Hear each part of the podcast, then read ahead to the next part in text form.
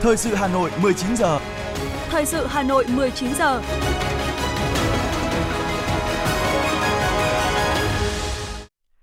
Kính chào quý vị và các bạn. Bây giờ là chương trình thời sự của Đài Phát thanh Truyền hình Hà Nội. Chương trình hôm nay thứ năm, ngày 21 tháng 12 năm 2023 có những nội dung chính sau đây. Thủ tướng Chính phủ Phạm Minh Chính chủ trì hội nghị trực tuyến toàn quốc đánh giá tình hình 2 năm triển khai thực hiện đề án 06. Hà Nội khởi công hai dự án nhà ở xã hội tại huyện Mê Linh.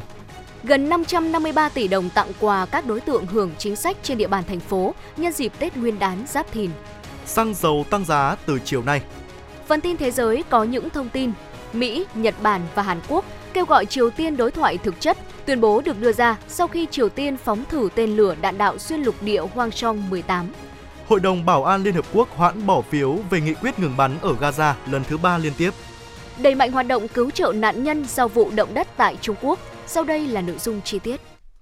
Thưa quý vị, chiều nay, Thủ tướng Phạm Minh Chính, Chủ tịch Ủy ban Quốc gia về chuyển đổi số, chủ trì hội nghị trực tuyến toàn quốc đánh giá tình hình 2 năm triển khai thực hiện đề án 06. Hội nghị được kết nối trực tuyến từ trụ sở chính phủ tới các điểm cầu trụ sở các bộ, ngành, cơ quan trung ương và Ủy ban Nhân dân các tỉnh, thành phố trực thuộc trung ương. Phát biểu tại hội nghị, Thủ tướng Phạm Minh Chính nhấn mạnh sau 2 năm thực hiện đề án 06 đã thu được những kết quả bước đầu tích cực được người dân, doanh nghiệp đồng tình ủng hộ đánh giá cao.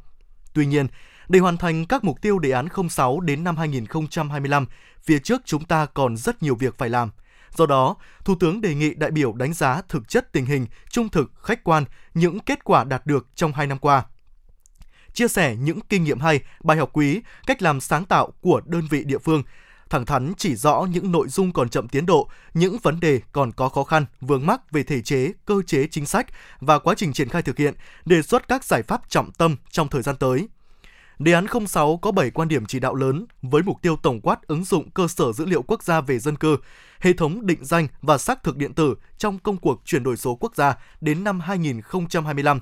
định hướng đến năm 2030 để phục vụ 5 nhóm tiện ích, giải quyết thủ tục hành chính và cung cấp dịch vụ công trực tuyến, phục vụ phát triển kinh tế xã hội, phục vụ phát triển công dân số, hoàn thiện hệ sinh thái phục vụ kết nối, khai thác bổ sung, làm giàu dữ liệu dân cư, phục vụ chỉ đạo điều hành của các cấp.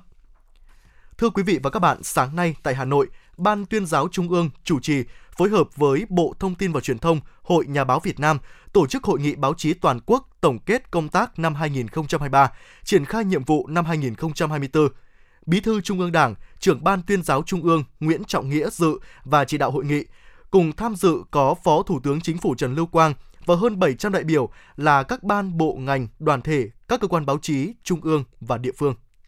Báo cáo tại hội nghị cho thấy, năm 2023, công tác thông tin tuyên truyền trên báo chí về việc triển khai thực hiện các nhiệm vụ chính trị, các vấn đề kinh tế, xã hội, văn hóa, quốc phòng, an ninh được quan tâm, chú trọng, có chiều sâu, tạo sức lan tỏa tích cực, thông tin về hoạt động đối ngoại của các đồng chí lãnh đạo cấp cao Đảng và Nhà nước, thông tin về các sự kiện đối ngoại trở thành điểm nổi bật trong bức tranh tuyên truyền tổng thể công tác tuyên truyền bảo vệ nền tảng tư tưởng của Đảng và đấu tranh phản bác các quan điểm sai trái thù địch có chuyển biến rõ nét từ tư duy đến nội dung, hình thức, cách thức tuyên truyền, tuyên truyền về phòng chống tham nhũng tiêu cực, đấu tranh với các biểu hiện suy thoái về tư tưởng chính trị, đạo đức, lối sống, tiếp tục được triển khai mạnh mẽ, ngày càng đi vào chiều sâu, thực chất, mang lại hiệu quả cao,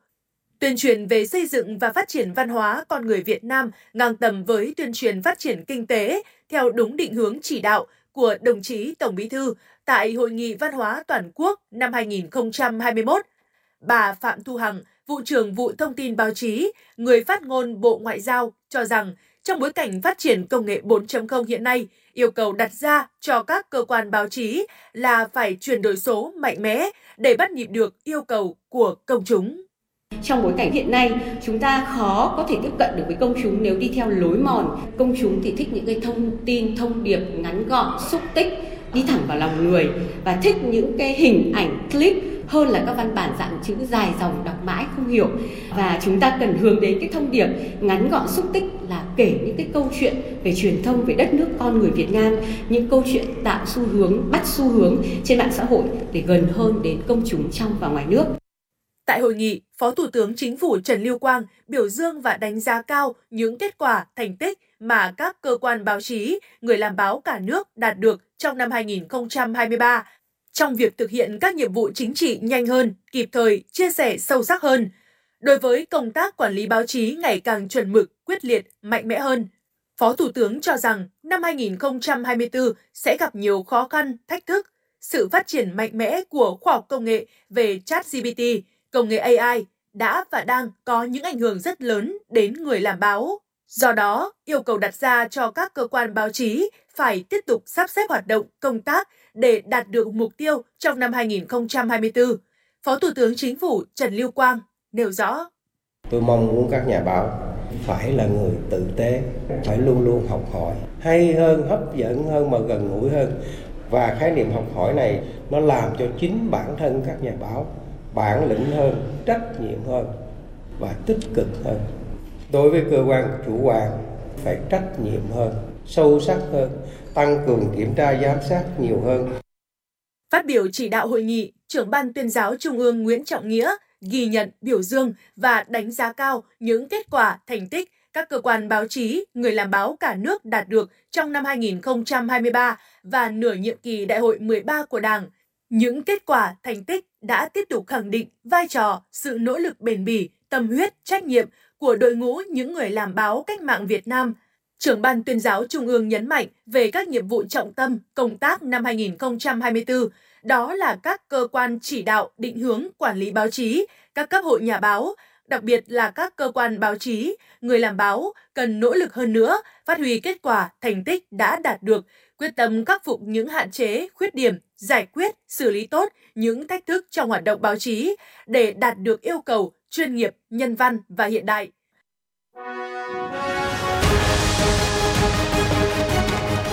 Thời sự Hà Nội, nhanh, chính xác, tương tác cao.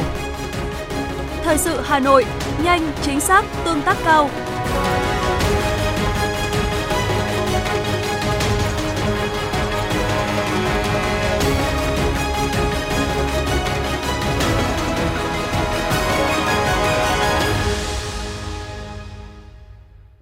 Thưa quý vị, chiều nay Ủy viên Trung ương Đảng, Phó Bí thư Thường trực Thành ủy Nguyễn Thị Tuyến đã đến thăm chúc mừng Bộ Tư lệnh Thủ đô nhân dịp kỷ niệm 79 năm ngày thành lập Quân đội Nhân dân Việt Nam và 34 năm ngày Hội Quốc phòng toàn dân.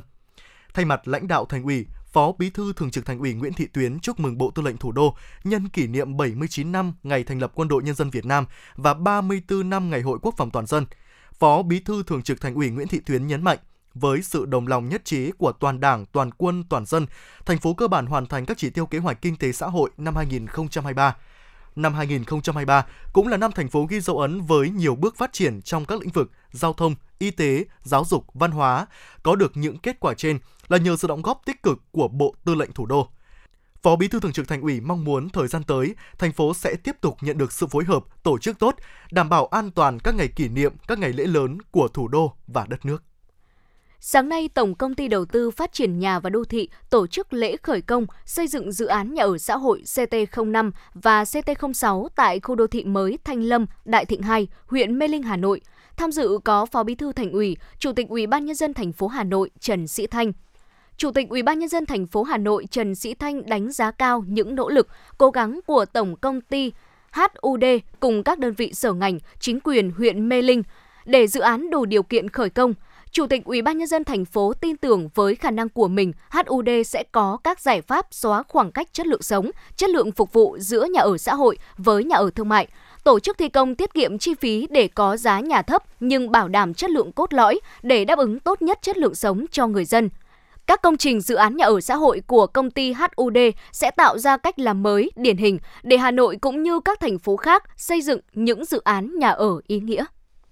Chiều nay, Phó Chủ tịch Hội đồng Nhân dân thành phố Phạm Quý Tiên chủ trì buổi tiếp công dân theo vụ việc với trường hợp của ông Bùi Văn Thuận, số nhà 47, ngách 6, ngõ 2, xóm mới, phố Đại Từ, phường Thịnh Liệt, quận Hoàng Mai.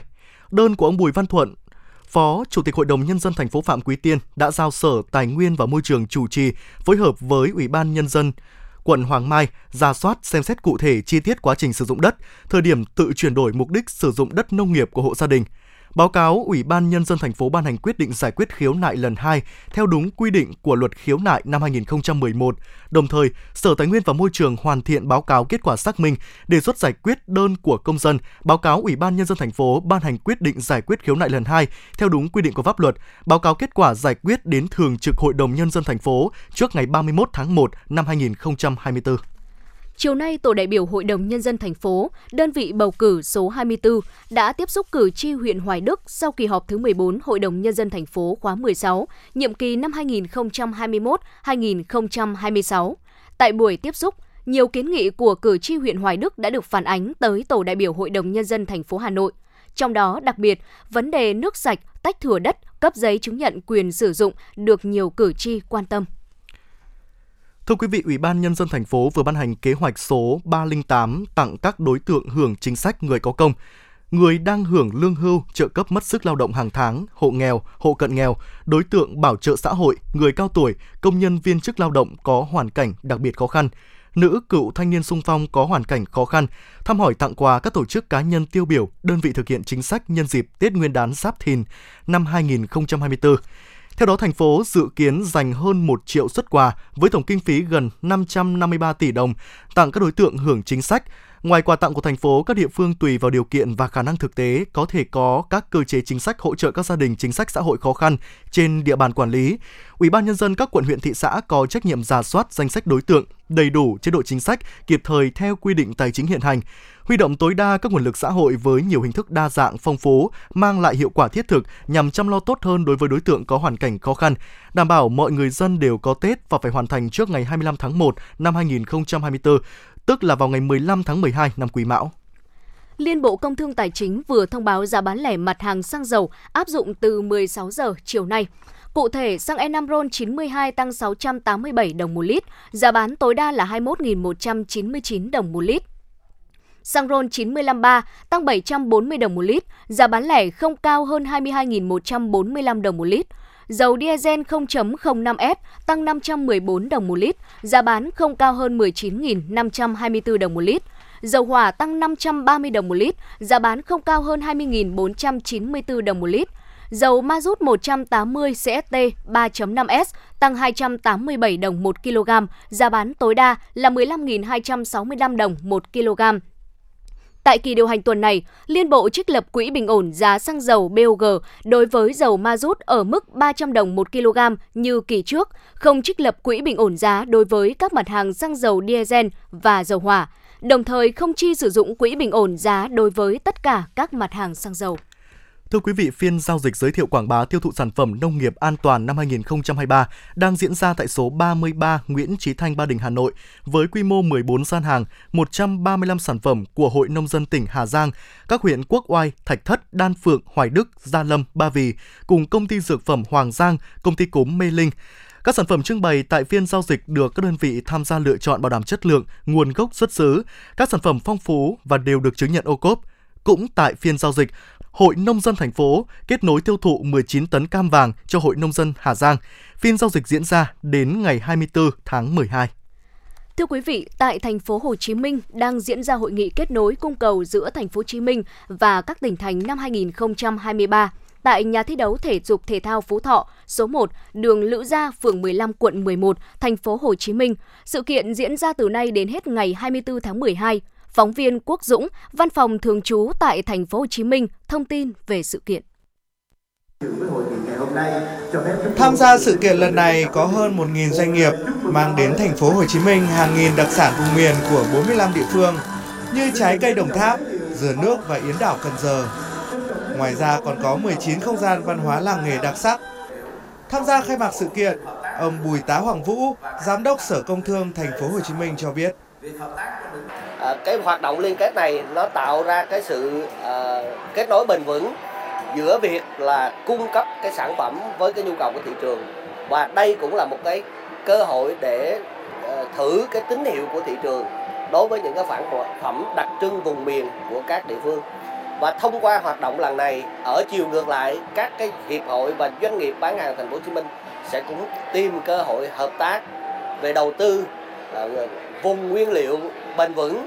vùng sản xuất bền vững cho các doanh nghiệp thành phố Hồ Chí Minh và cũng là cái thị trường mà các doanh nghiệp thành phố Hồ Chí Minh hướng đến trong tương lai. Hội nghị kết nối cung cầu giữa thành phố Hồ Chí Minh và các tỉnh được thực hiện trong đợt cao điểm kích cầu tiêu dùng của thành phố. Có sự kết hợp đồng bộ, triển khai đồng loạt, tập trung nhiều hoạt động kỳ vọng kích cầu tiêu dùng nhân dịp cuối năm 2023. Ngoài ra còn với mục đích tìm kiếm nguồn hàng đặc sản vùng miền, hàng chất lượng cao, giá cả hợp lý trên phạm vi cả nước để bổ sung nguồn cung bình ổn thị trường và phục vụ thị trường thành phố dịp Tết Giáp Thìn năm 2024. Hướng đến việc hưởng ứng cuộc vận động người Việt Nam ưu tiên dùng hàng Việt Nam. Chia sẻ với phóng viên Hà Nội TV tại sự kiện, ông Huỳnh Kim Khuê, Phó Giám đốc Trung tâm Xúc tiến Thương mại tỉnh Đồng Tháp, bày tỏ kỳ vọng. Các sản phẩm của các doanh nghiệp ờ, tỉnh Đồng Tháp tham gia vào chương trình này ờ, có thể ờ, sau chương trình thương mại ở các thị trường khác, À, thí dụ như thị trường miền Trung Tây Nguyên, rồi thị trường miền Trung, rồi à, à, thị trường miền Tây thì chúng tôi thường xuyên có kết nối rồi và xa hơn nữa là thị trường ở Hà Nội thì như vậy nó có sự khác biệt và cái sản phẩm dễ tiêu thụ hơn sức cạnh tranh nó cũng sẽ ít hơn Tham gia sự kiện, đại diện các doanh nghiệp cho biết đây là cơ hội để mang sản phẩm trực tiếp tới tay người tiêu dùng. Anh Trần Quang Phi, công ty Yến Đảo Cần Giờ chia sẻ. Sản phẩm của mình thì đã có hết ở trên tất cả những sàn thương mại điện tử hoặc là trên website cũng có nữa. Nhưng mà mình cá nhân của mình thấy thì cái online, cái mảng online hay sàn thương mại điện tử thì nó có nhỉnh hơn một xíu so với lại cái tệp khách hàng mà người ta đi mua trực tiếp. Cho nên là bên mình sẽ dựa vào ờ, dựa vào những cái ờ, những ờ, những cái hộ phiên chợ kết nối như thế này bên mình sẽ đưa cái sản phẩm của mình đến gần hơn với người tiêu dùng trực tiếp hơn là mảng online. Ngoài sự kiện này, chương trình kết nối cung cầu giữa thành phố Hồ Chí Minh và các tỉnh thành năm 2023 còn sẽ tiếp tục được triển khai đồng bộ xuyên suốt cả năm thông qua 4 nội dung chính, bao gồm kết nối trực tuyến, kết nối tập trung, kết nối đặc sản vùng miền và sản phẩm OCOP, kết nối theo chuyên đề mùa vụ, kế hoạch của các tỉnh thành.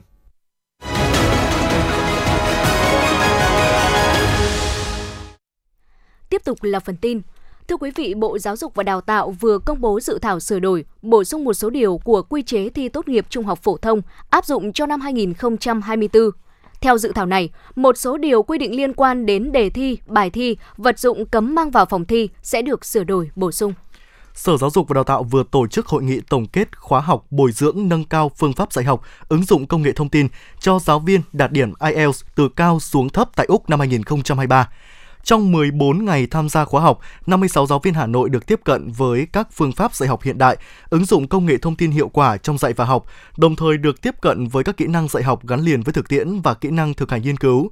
Chúc mừng 56 học viên hoàn thành xuất sắc khóa học. Giám đốc Sở Giáo dục Đào tạo hy vọng các thầy cô sẽ mang những kiến thức đã học được để tiếp lửa, chia sẻ với bạn bè đồng nghiệp, đồng thời mong đối tượng thụ hưởng sau cùng của khóa học sẽ là các em học sinh để trình độ tiếng Anh, công nghệ thông tin của học sinh ngày một nâng cao, góp phần nâng hạng điểm tiếng Anh của học sinh Hà Nội trong kỳ thi tốt nghiệp trung học phổ thông sắp tới.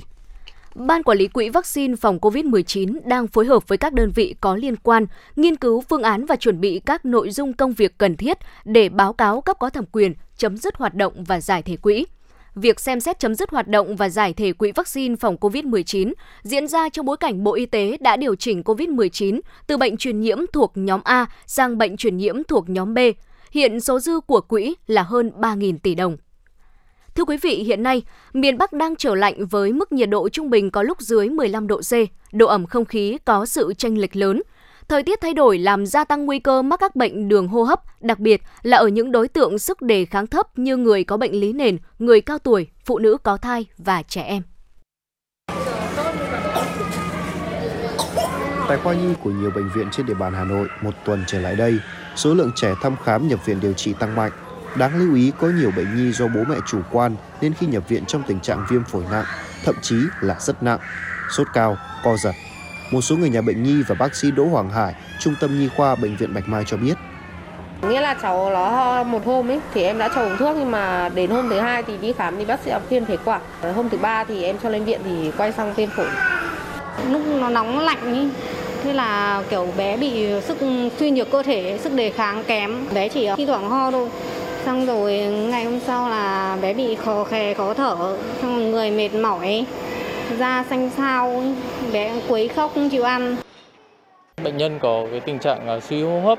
hoặc là những cái tình trạng sốt cao liên tục à, và có những cái tình trạng à, ho khó thở, khó khè, kéo dài thì gia đình nên cho đi khám ờ, hoặc ở những cái bệnh nhân mà mình đã điều trị thuốc ho kéo dài khoảng hơn 2 tuần rồi mà không đáp ứng thì nên cho con đi khám để bác sĩ kiểm tra. Mang thai tuần thứ 35, chị Lê Thanh Huyền ở phường Thịnh Liệt, quận Hoàng Mai, Hà Nội có nhiều biểu hiện ho kéo dài. Tuy nhiên do ngại đi khám, chị nhập viện khi có những biểu hiện nặng. Các bác sĩ chẩn đoán chị bị viêm phế quản, cần phải theo dõi sát. Chắc là cái thời tiết thì mình cũng cũng cũng, cũng ấm ấy nhưng mà nó nó thay đổi nhiều quá nên là cái sức khỏe của mình, các sức đề kháng của trẻ nhỏ và bầu nó sẽ yếu đi ấy, nên là nó dễ bị. Liên quan đến bệnh lý về hô hấp, nhiều trường hợp cấp cứu với những dấu hiệu khó thở, mệt mỏi. So với thời điểm sau Tết năm ngoái, số bệnh nhân nhập viện năm nay cao hơn. Ông Phùng Văn Trường, huyện Gia Lâm, Hà Nội và bà Phạm Thị Phương ở quận Hai Bà Trưng, Hà Nội cho biết. Diện mãn tính rồi mà, coi như là cứ thời tiết thay đổi là coi như bị. Nhưng mà là lâu lắm rồi là, là, này nó bị nặng. Tôi ờ, từ bị nhiễm lạnh, kiểu cứ chủ quan cố nhập viện vào vào, vào mùng 4 thì mùng 5 các bác cái là cho đi xét nghiệm thì chuẩn đoán là bị uh, viêm phổi cấp nó bị cái cái cái mũi đó. Bác sĩ Nguyễn Danh Cường, Phó trưởng khoa cấp cứu và đột quỵ Bệnh viện Lão khoa Trung ương cho biết, với người cao tuổi thường đa bệnh lý, sức đề kháng suy giảm, cơ chế điều hòa mạch máu não kém. Khi thay đổi môi trường đột ngột trong thời tiết lạnh, nguy cơ đột quỵ càng cao. Theo bác sĩ Nguyễn Danh Cường, khi thời tiết lạnh sâu, một số người áp dụng các biện pháp chống lạnh không đúng cách có thể gây hại cho sức khỏe. Nhiệt độ thay đổi đột ngột, nhất là thời tiết lạnh làm cho sức à, đề kháng à, của con người giảm à, xuống, nhất là ở những bệnh nhân cao tuổi và những người có bệnh lý nền. Chính vì vậy, bệnh nhân diễn biến thường đông hơn và thường diễn biến nặng hơn. Chúng ta sử dụng các lò than đốt thì nó có thể là nguy hiểm đến tính mạng cho bệnh nhân hoặc ở bệnh nhân ờ, trời lạnh như này mà chúng ta bật điều hòa à, ở nhiệt độ à, cao quá và sự chênh lệch giữa nhiệt độ trong nhà và ngoài trời lớn thì rõ ảnh hưởng đến sức khỏe cho người dân. Thời tiết lạnh đột ngột, người lớn và trẻ nhỏ đều có thể dễ mắc bệnh về đường hô hấp. Thậm chí những người khỏe mạnh, không có dấu hiệu bị bệnh vẫn có thể mang virus đang trong giai đoạn ủ bệnh. Theo các bác sĩ, việc theo dõi chăm sóc bảo vệ sức khỏe trong mùa đông, nhất là vào những ngày gió mùa đông bắc tràn về, khiến cho nền nhiệt độ giảm sâu là rất cần thiết. Các bác sĩ khuyến cáo, những ngày trời giá rét, mọi người cần giữ ấm cơ thể bằng cách mặc đủ ấm, nhất là khi đi ra ngoài trời, đặc biệt là cần quan tâm giữ ấm cổ, ngực, bàn chân. Điều đáng lưu ý nữa là vào thời điểm thời tiết thay đổi đột ngột nền nhiệt độ xuống thấp, những người có sức đề kháng kém khi thấy có các triệu chứng như thở nhanh, hơi hợt, tim đập nhanh, đau đầu, chóng mặt, choáng váng, buồn nôn, huyết áp tăng cao hoặc hạ thấp thì cần phải đến các cơ sở y tế để được điều trị kịp thời. Xin được chuyển sang những thông tin khác. Thưa quý vị, Trung tướng Tô Ân Sô, người phát ngôn Bộ Công an cho biết, cơ quan điều tra Bộ Công an đã ra quyết định khởi tố bị can, thực hiện lệnh bắt tạm giam ông Đỗ Thắng Hải, Thứ trưởng Bộ Công Thương. Theo Trung tướng Sô, Thứ trưởng Bộ Công Thương Đỗ Thắng Hải bị bắt trong quá trình cơ quan an ninh điều tra Bộ Công an thụ lý, điều tra vụ án vi phạm quy định về quản lý, sử dụng tài sản nhà nước gây thất thoát, lãng phí, thiếu trách nhiệm gây hậu quả nghiêm trọng, đưa hối lộ, nhận hối lộ, lợi dụng chức vụ quyền hạn gây ảnh hưởng đối với người khác để trục lợi xảy ra tại công ty trách nhiệm hữu hạn thương mại vận tải và du lịch xuyên Việt Oi và một số cơ quan tổ chức liên quan. Cơ quan An ninh điều tra Bộ Công an đã thực hiện lệnh khám xét chỗ ở nơi làm việc tại Bộ Công Thương đối với Thứ trưởng Đỗ Thắng Hải. Viện Kiểm sát Nhân dân tối cao đã phê chuẩn các quyết định và lệnh tố tụng trên. Hiện vụ án đang được cơ quan an ninh điều tra Bộ Công an tiếp tục điều tra làm rõ để xử lý theo quy định của pháp luật. Tin từ Công an thành phố Hà Nội sau 4 ngày thực hiện kế hoạch cao điểm từ ngày 15 đến ngày 19 tháng 12, các đơn vị thuộc Công an thành phố Hà Nội đã đấu tranh triệt phá hàng chục vụ, bắt giữ 20 đối tượng, thu giữ gần một tấn pháo. Từ nay đến Tết Nguyên đán Giáp Thìn 2024, Công an thành phố Hà Nội sẽ tăng cường chỉ đạo các đơn vị thực hiện nghiêm kế hoạch cao điểm của Công an thành phố, đẩy nhanh tiến độ xử lý các vụ việc vi phạm về pháo để đưa ra truy tố xét xử trước Tết Nguyên đán Giáp Thìn 2024 nhằm răn đe giáo dục chung.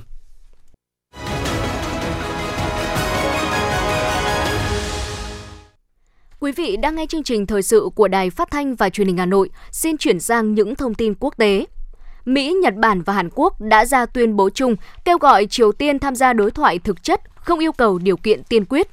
Tuyên bố được đưa ra 3 ngày sau khi Triều Tiên phóng thử tên lửa đạn đạo xuyên lục địa Hwasong 18. Đây là vụ phóng ICBM thứ 5 của Triều Tiên trong năm nay. Bình Nhưỡng khẳng định vụ phóng thử này không gây tác động tiêu cực đến an ninh các nước láng giềng. Nhà lãnh đạo Triều Tiên Kim Jong-un đã tới thị sát vụ phóng này.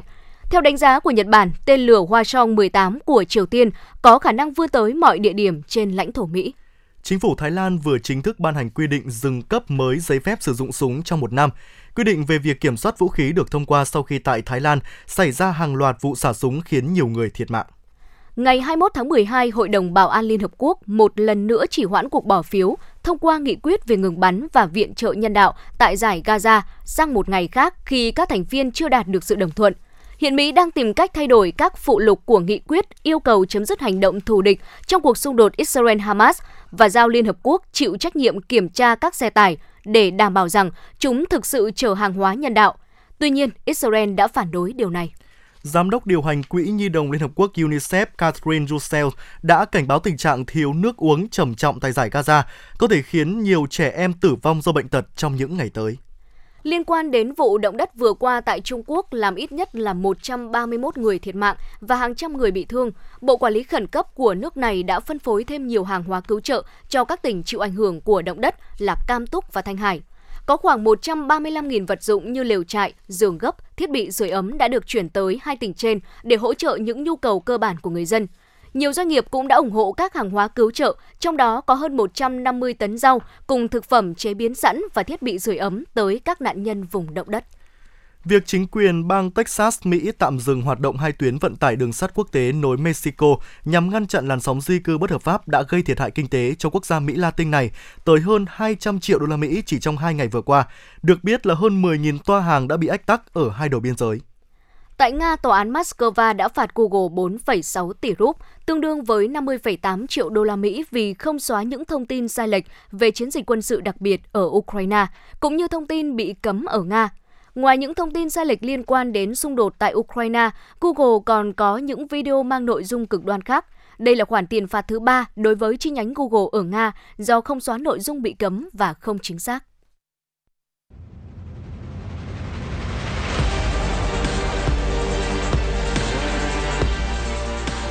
Bản tin thể thao Bản tin thể thao